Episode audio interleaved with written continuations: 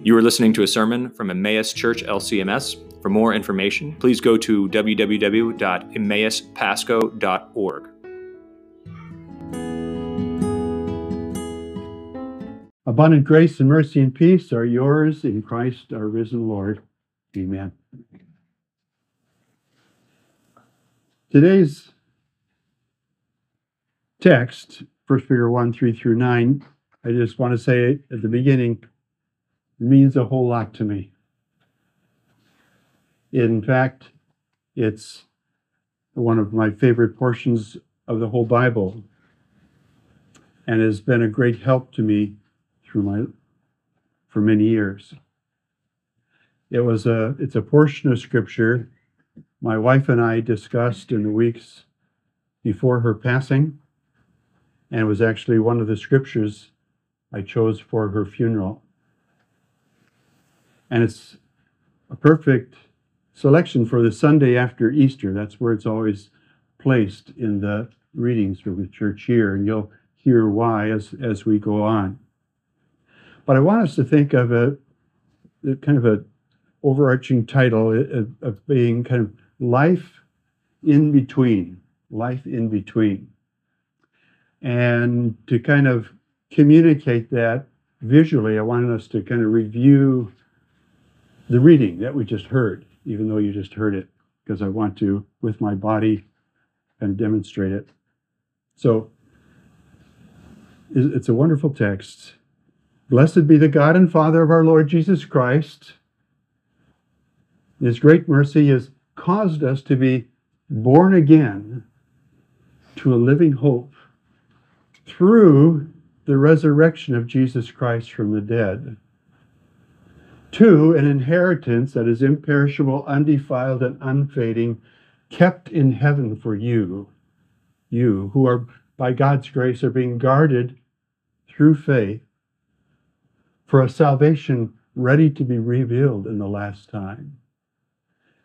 In this you greatly rejoice, though now for a little while, if necessary, you have been grieved by various trials. So the tested genuineness of your faith, more precious than gold that perishes, though it is tested by fire, may be found to result in praise, honor, and glory at the revelation of Jesus Christ. Though you have not seen him, you love him. And though you do not see him now, you believe in him and rejoice with joy inexpressible and filled with glory, obtaining the outcome of your faith the salvation of your souls.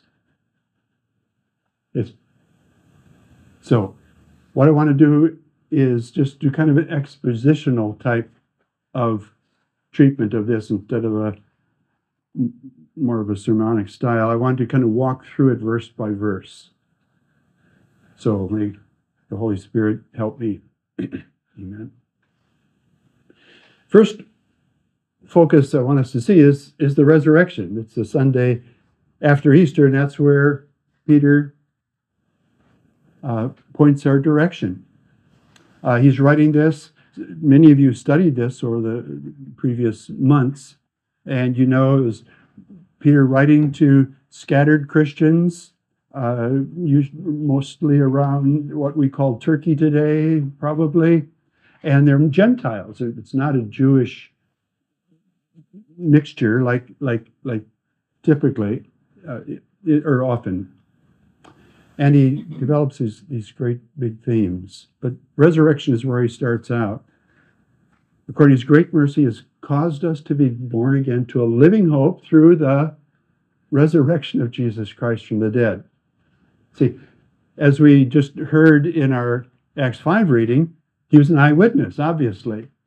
And remember on Easter morning, he he ran to the tomb with John, and he actually went he went in and looked. He saw the grave closed there, but no body inside.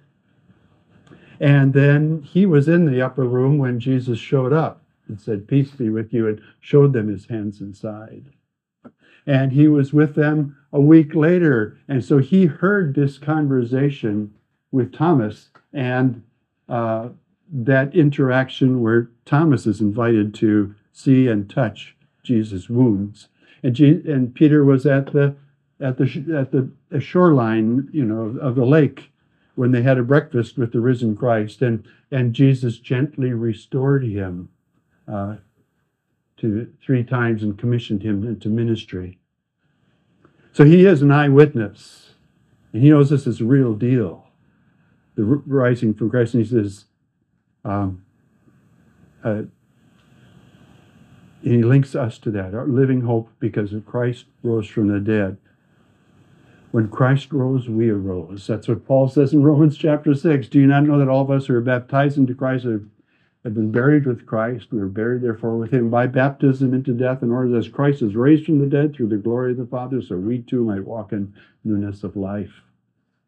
See, uh, um, and so we're born again as we're trusting in what Christ has done. No resurrection of Christ, no new birth.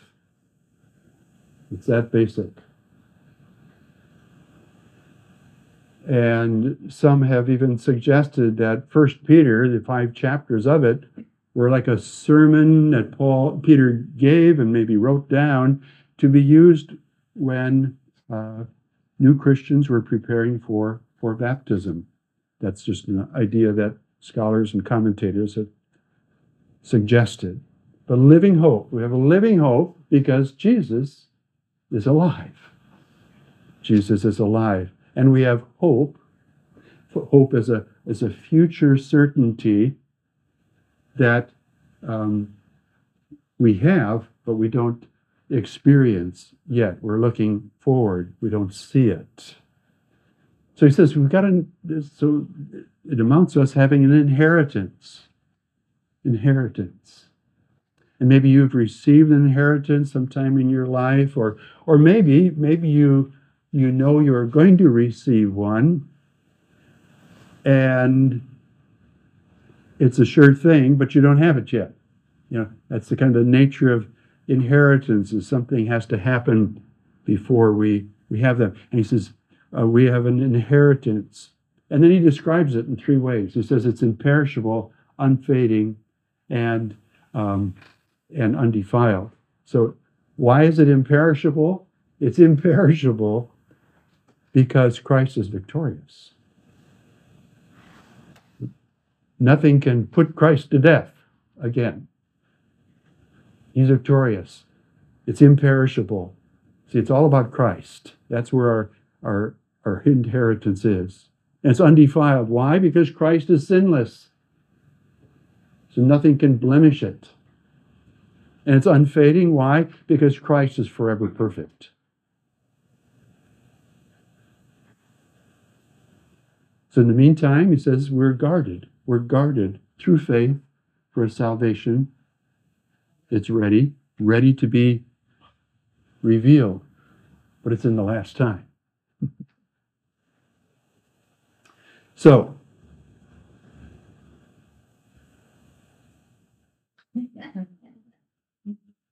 feel the drum beats of the Holy Spirit.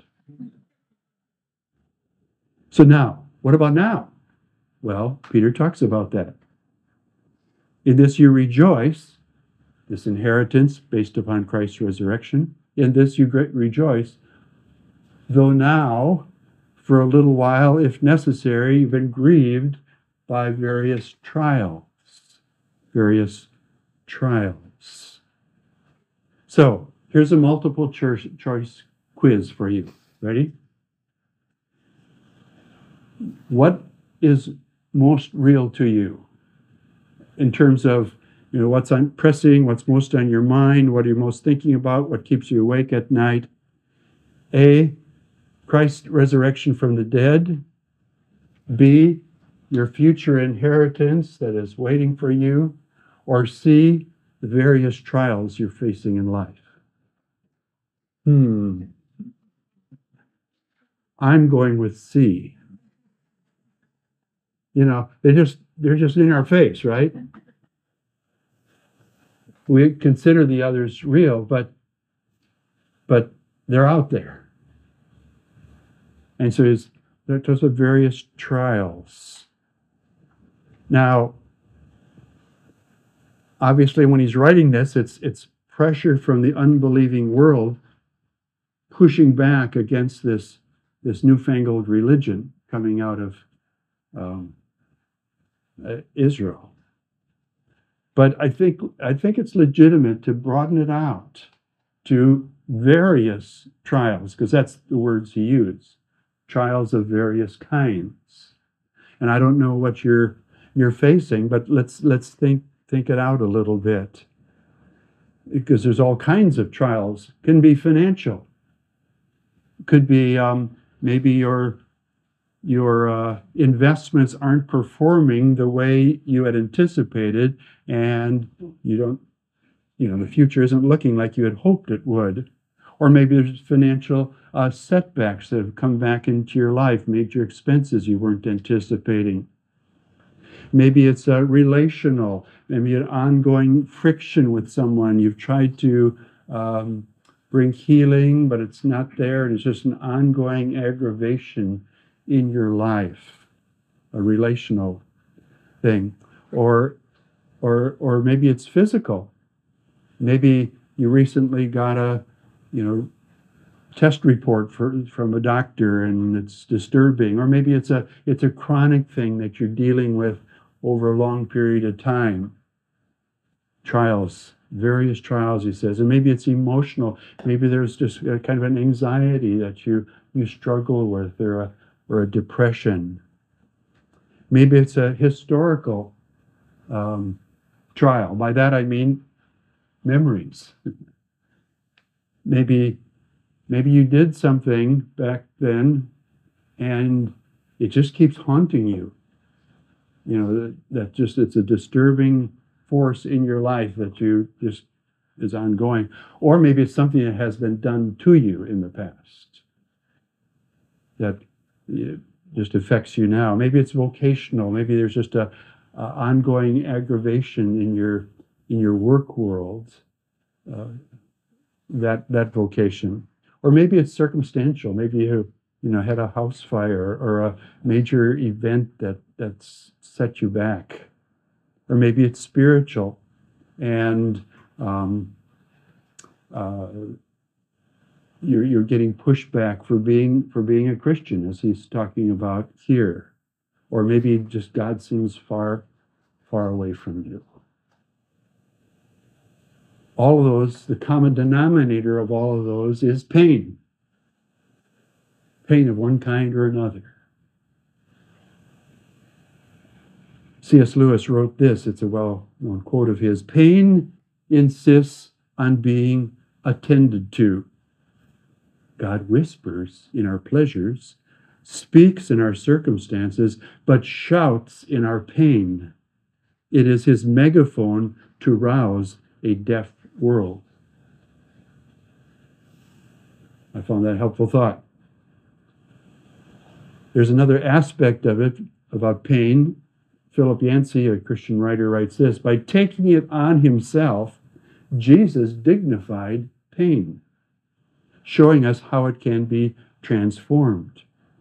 We are not exempt from the tragedies of this world, just as God was not exempt. So, by Peter saying various trials, you know, we're not told the what, but he here he does talk about the why. Did you catch that? So you're tested, um, you're grieved by various trials, so that the tested genuineness of your faith, more precious than gold that perishes, though it is tested by fire, may be found to result in praise, glory, and honor at the revelation of Jesus Christ. What he's saying, God somehow is using pain as, as fire tests and refines or purifies gold. Gold. Now, um, I want to focus on two aspects of pain and how it kind of works out in our lives. And Martin Luther talks about both. This is one thing that he wrote, commenting on this portion of God's Word. He said, Scripture throughout compares trials to fire. Thus, St. Peter here compares the gold that is tried by fire to the trial of faith, trial of faith by temptation and suffering. The fire does not make the gold any less, but it does make it pure and bright so that all dross is removed. So, God has imposed the cross on all Christians, but if they are cleansed and well, uh, but by it they are cleansed and well purged. As a result, their faith remains pure as the word is pure, and they depend on the word alone and trust in nothing else. And then he says this we need such fire and such a cross daily because of the old, corrupt Adam. You see what he's saying? God is using this because it has the, has the sin nature that is so pesky and persistent. And God uses the work of the cross with suffering to, to deal with that. So that we'll trust in the word alone. The cross. And he says, we need such fire daily. Thank you, Martin Luther, for that reminder that that's the way it is. Did you?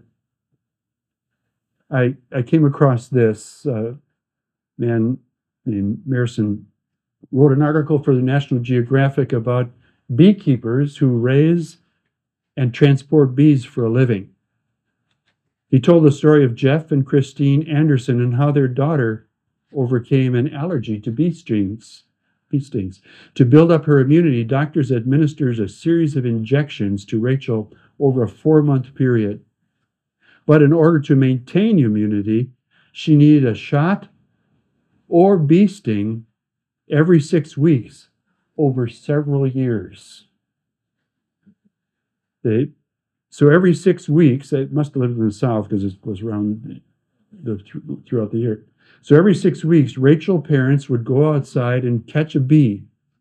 Then, as Rachel recalls, Mom would take hold of my arm and roll my sleeve up. Then my dad would make the bee mad and stick it on me and count to 10 before he took the stinger out. But it worked. Now, when I accidentally get stung, it barely swells, it barely hurts. This is pain. So, that's that's one facet of of trial. But Luther talks about another one. And he says this, it's very striking. One Christian who has been tried is worth a hundred who have not been tried. For the blessing of God grows in trials. He or she who has experienced them can teach, comfort, and advise many in bodily and spiritual matters. I was going to illustrate this with something else, but something happened in my life yesterday that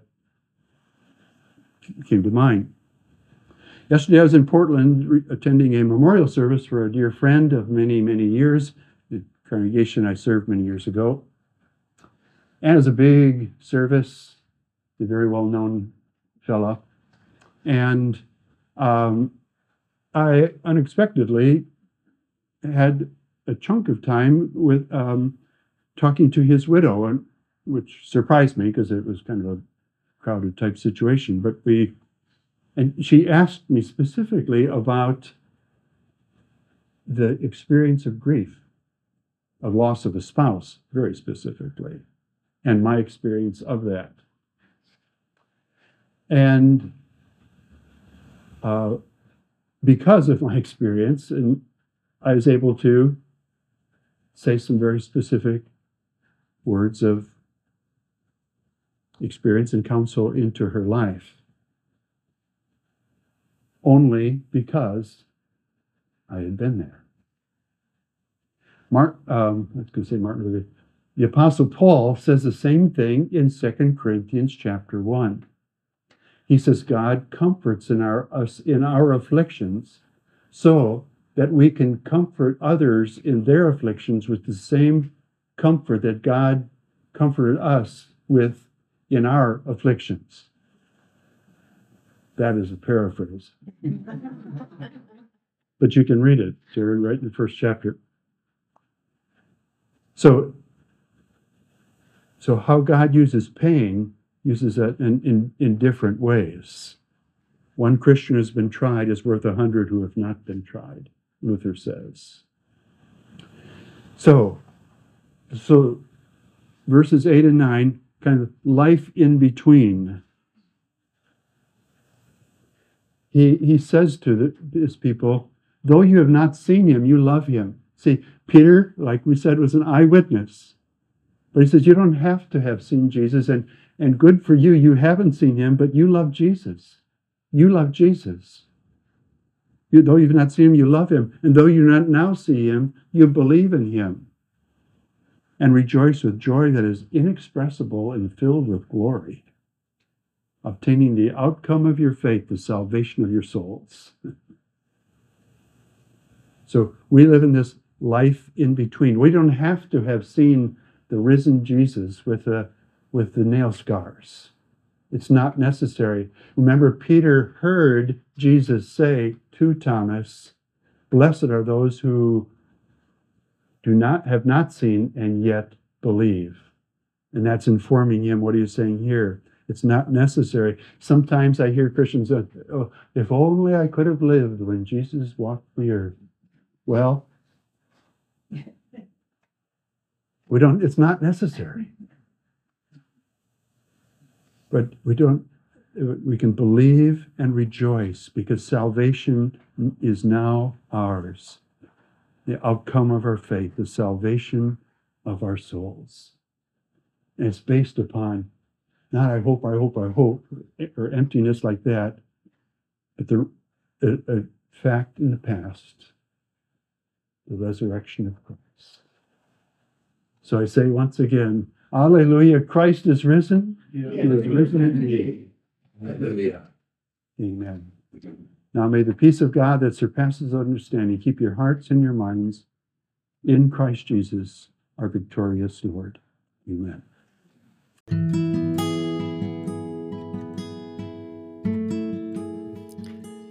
This has been a message from Emmaus Church LCMS. We thank you for listening and invite you to find out more by visiting our website at www.emmauspasco.org.